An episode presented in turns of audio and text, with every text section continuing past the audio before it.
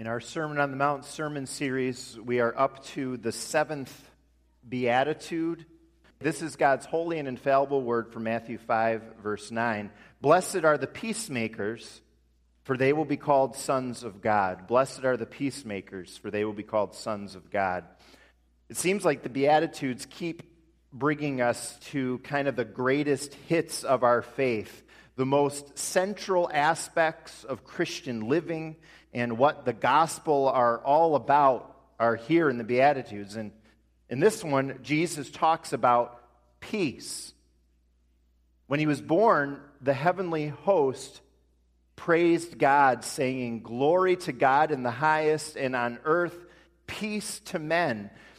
Peace is at the very heart of what Jesus came to be about of course, Jesus talks about peacemakers here, not just peace. And that tells us we have a role in the divine peacemaking enterprise that the Bible tells us about.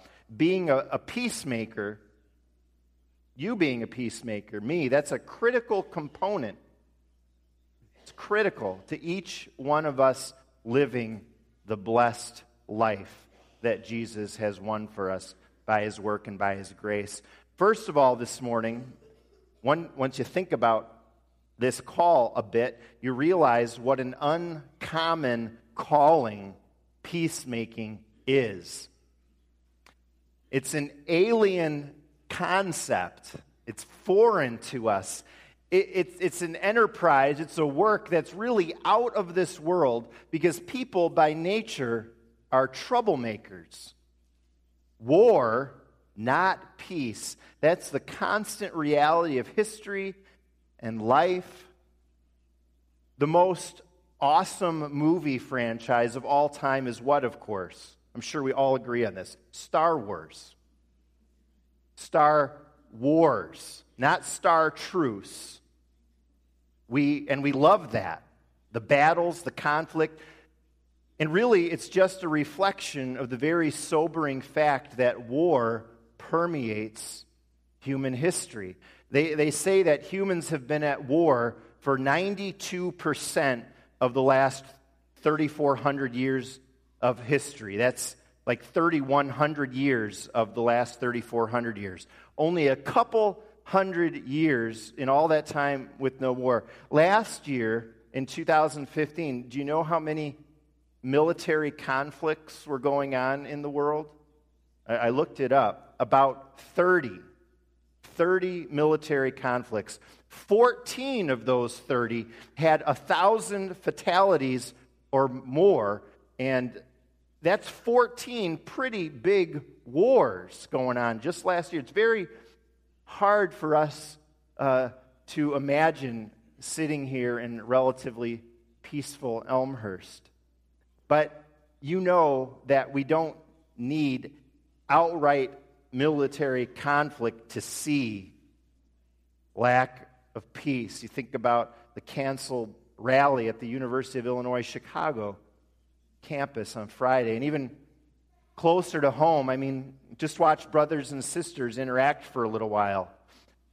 What percentage of time that little kids spend with each other is peaceful? Tell us, moms, what percentage of time? I had two younger sisters and a younger brother, and I have to confess, I teased my sisters. I enjoyed, I confess, riling them up a little bit. I actually enjoyed riling them up quite a lot sometimes, and I felt bad about it, but I did it. But, but that's troublemaking. That's being a troublemaker, not a peacemaker. And, of course, you know, we expect kids to bicker a bit, but if you think about it, if you think about adults, how many peacemakers do you know?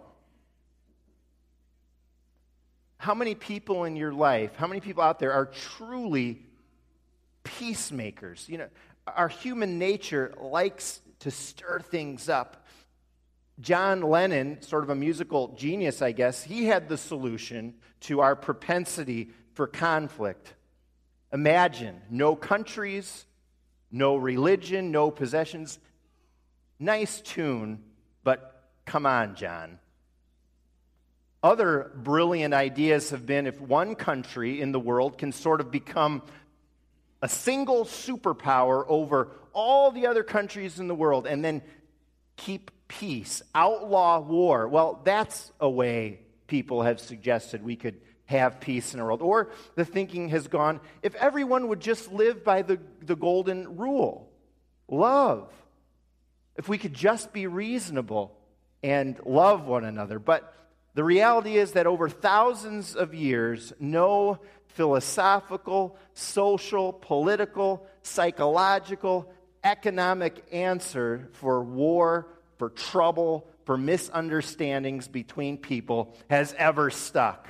You see, we can't master any of these beatitudes, any of these callings by human means. Human will or power or reason won't do it because the trouble, like we talked about last week, is in the heart. Our troubles in life are in the heart. We need new and pure hearts. And you know, that's why the church has to be very careful about preaching about politics and policies and sociology and economics, although there's great temptation to do so. And even though prominent preachers today do it, you see them up there uh, promoting certain candidates for the presidency. We don't do that at faith. It's not because we're afraid of something. It's not because we're afraid of losing our nonprofit status. It's not because we're scared to. It's because you know what? We've got bigger fish to fry, friends. Jesus came to tell people about real problems, and the church is entrusted with the good news that gets at the root of those problems instead of just dealing with the superficial stuff like economics and government policies that our world thinks will solve all the problems. Now, you know, I believe, we believe that Christians should absolutely care about politics and all the rest and get out there, vote for the person we think best exemplifies the values of Jesus Christ. Being involved is part of shining our light, but humanity's remedy isn't going to come from within itself. And Pastor Dr. Martyn Lloyd-Jones talks a lot about this. The remedy is from out of this world, and thankfully, Jesus came to bring the solution to this world. This is what the church has to offer. We don't have time to mess around with lesser things when we've got the biggest thing of all to preach, to offer, to live ourselves, and that's the gospel. That's what you need. That's what people need. This is the enterprise that we need to be giving our all to support and build up and advance. Peacemaking is ultimately a divine work with divine origins. In short, secondly, this morning, peacemaking needs Jesus. Jesus is the ultimate peacemaker. There are a lot of uh, little Christian sayings out there. Uh, you hear them on the radio, they're on little mugs and, and, and wristbands. And there, there's one that you might think is trite on first glance, but it's true and it strikes to the heart of what we're talking about. This is truth. You've heard this before? No Jesus, no peace. No Jesus, no peace. Colossians 1 says that God is a peacemaker. Colossians 1 tells us that God made peace through Christ's blood shed on the cross. The devil is the ultimate troublemaker. He introduced strife into this world by tempting mankind into sin. That created a lack of peace between God and people. Sin and the devil, they're the originators of our heart problem, and they are why we like trouble, why we're drawn to it. But through Jesus' coming, we are reconciled to God. And this is why peacemakers are called children of God. Not because we become children of God if we just try working at peace enough, but it's because we become peacemakers when God gives us peace in Jesus, when we know Jesus. Peacemaking is the family business. And when we belong to Jesus, we're part of the Father's family. That divine enterprise is ours too. Jesus is called the Prince of Peace, and the citizens of his kingdom follow. You know, we had a hard but I think good memorial service together for Eliza Lancer and the Lancer family on Thursday night. One of the songs we sang was When Peace Like a River. I believe that as challenging as this has all been and will continue to be, God has been giving his peace to the Lancer family and, and, and to all of us in the midst of, of this challenge and the questions. God truly gives us his peace in Jesus. Well, when you get a taste of the blessed peace of God, think about it that God gives his children even through the valley of the shadow of death because the ultimate war against sin and death and the grave has been won. When you experience that supernatural blessing of peace that you can receive as a believer, I know many of you have experienced that peace even through the valley of the shadow of death. Well, you want everybody to know that. You want everybody to have that. It's out of this world. When, when we know the peacemaking of God in Jesus, when we experience it more and more, we start to receive the roadmap for living out peace and exactly how to be peacemakers ourselves. And that brings us to our final point that peacemaking is a deliberate pursuit. This divine enterprise we're talking about took real work.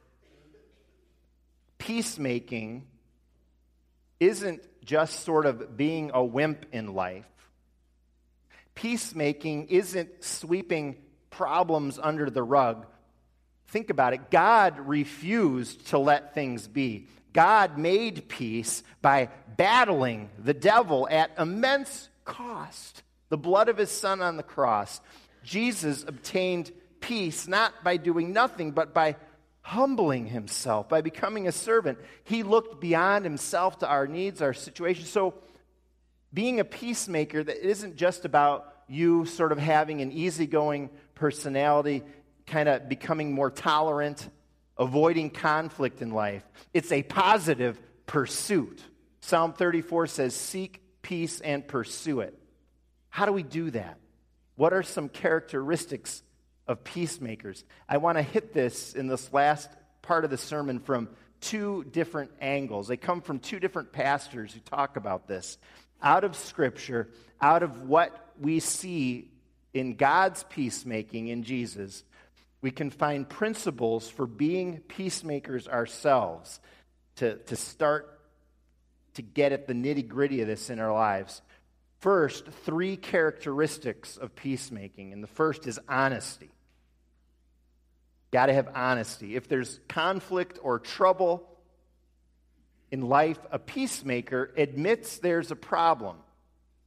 Prophet Ezekiel warned against those who say peace when there's no peace, who say all is well when it's not all well. He, he talked about that as just plastering over cracked walls, not facing the problem. Uh, when the rain comes, the true state of the wall is revealed. The plaster washes off, the walls crumble. Jeremiah 6:14 puts it like this: People who say peace, peace when there's no peace, they dress the wound of my people as though it were not serious. Someone who's a, a peacemaker needs honesty about the true state of things, whether you're looking at a relationship with a friend, your relationship with your spouse, a church member, someone at work. Is there trouble that you're just trying to ignore? Are you trying to plaster over it? A peacemaker admits it when things are going south. A peacemaker admits if there are tensions or issues. Peacemaker doesn't pretend.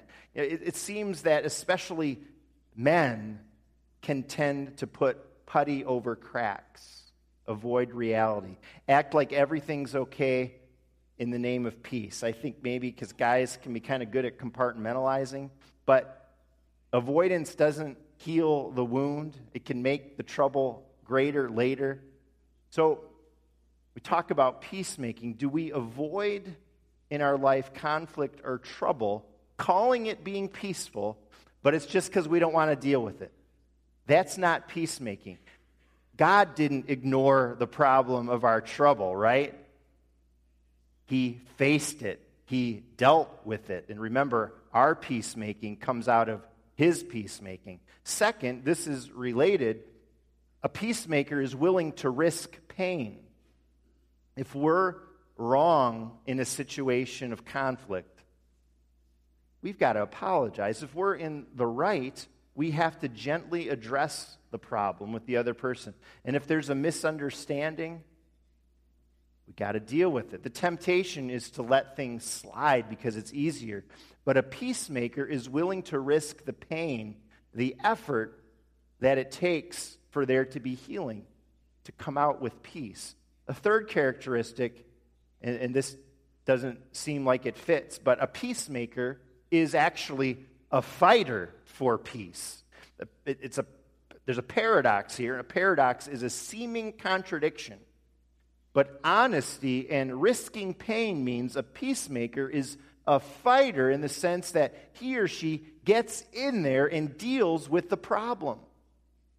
Ephesians 4 says, Make every effort to keep the unity of the Spirit through the bond of peace. Romans 12, if it is possible, as far as it depends on you, live at peace with everyone. St. Francis of Assisi, Lord, make me an instrument of your peace. And here again, the Lord Jesus, our ultimate peacemaker, he's our ultimate example. He fought the devil to make peace, he waged war against sin.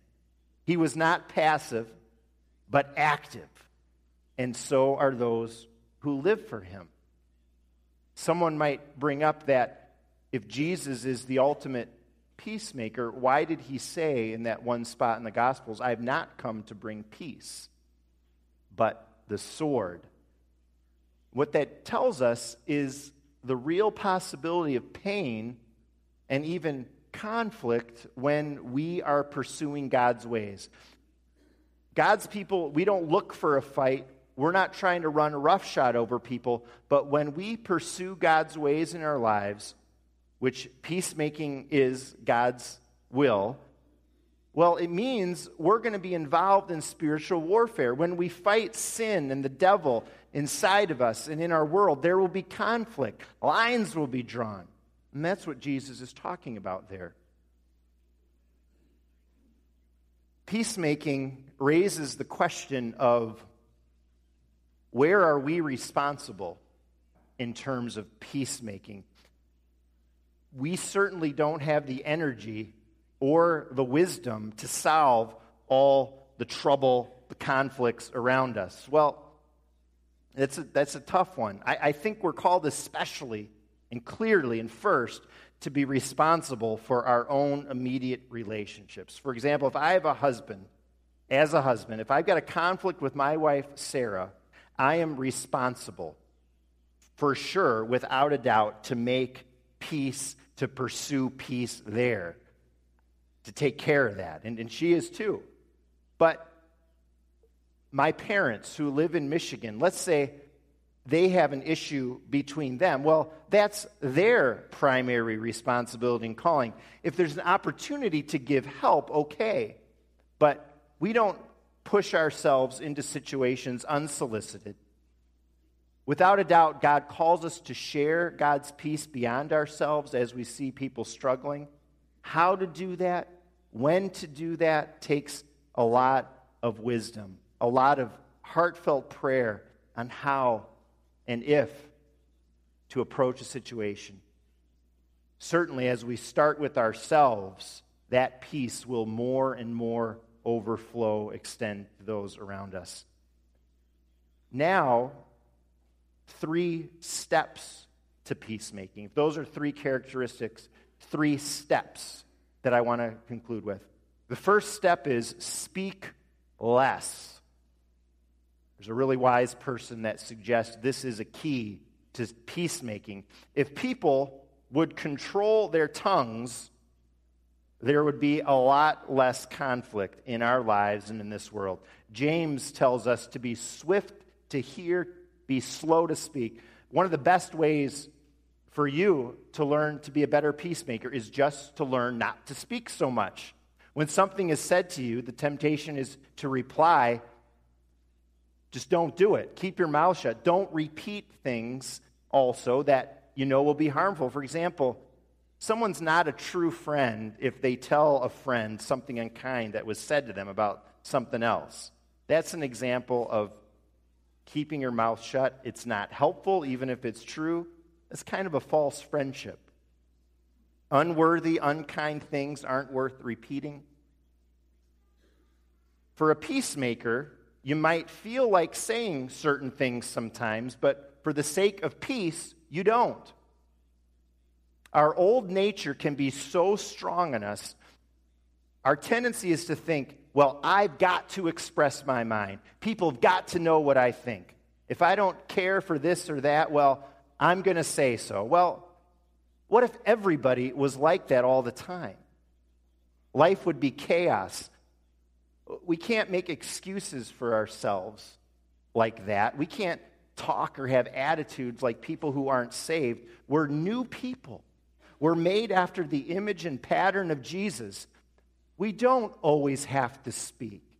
We don't always have to give our opinion. Speaking less than some of us usually do is a first step toward being a peacemaker. Second, think. Speak less first. Second, then think. Think with a gospel mind. View every situation in light of Jesus and his finished work. What are the implications of this situation? It's, it's not just about me. What about the church? Does it build up the church? Does it build up others? If we only think about things from a selfish point of view, which is our default, in a very personal sense, we're only thinking in terms of that, there will always be war and conflict. the gospel is about putting others first, the church first, the kingdom first, others first, ourselves second, which is the exact opposite of what the world tells us to do. The gospel renews our minds Think with that outlook on every situation. The gospel tells us this. This is how we should think about situations. Those who are causing trouble need help. They're enslaved by sin and the devil. They need the peace of God in Jesus. They're each one of us except for the grace of God. So we approach people and situations with compassion with the mind of Christ. Speak less, think with a gospel mind, and then finally, act. That's where the acting comes in. Become positive. We go out of our way to look for opportunities to make peace. Control our tongues, we have compassion, and then out of that, how might we act? Certainly, we can act by praying that God would deliver a troubled person. We can try to help in other ways befriend them, actively produce, promote peace, be selfless, be approachable and loving, and just let Christ's peace shine out of you. God's word calls us this morning to peacemaking in a world of strife. And there's strife, there's trouble in our hearts and our relationships among groups of people. Jesus came to bring peace. And when we know and when we see and experience Jesus' peacemaking, we see the path to becoming peacemakers today. And we, we can't help it. We can't help it because we're children of God. The Father's work becomes our work. And as I look out on this congregation, children of God here, I see peacemaking in action in so many ways. May God help us do it more and more. James 3 talks about a harvest of righteousness when it talks about peacemaking. May this divine enterprise of, of peacemaking be making a beautiful harvest in your life in this church more and more and, and far beyond.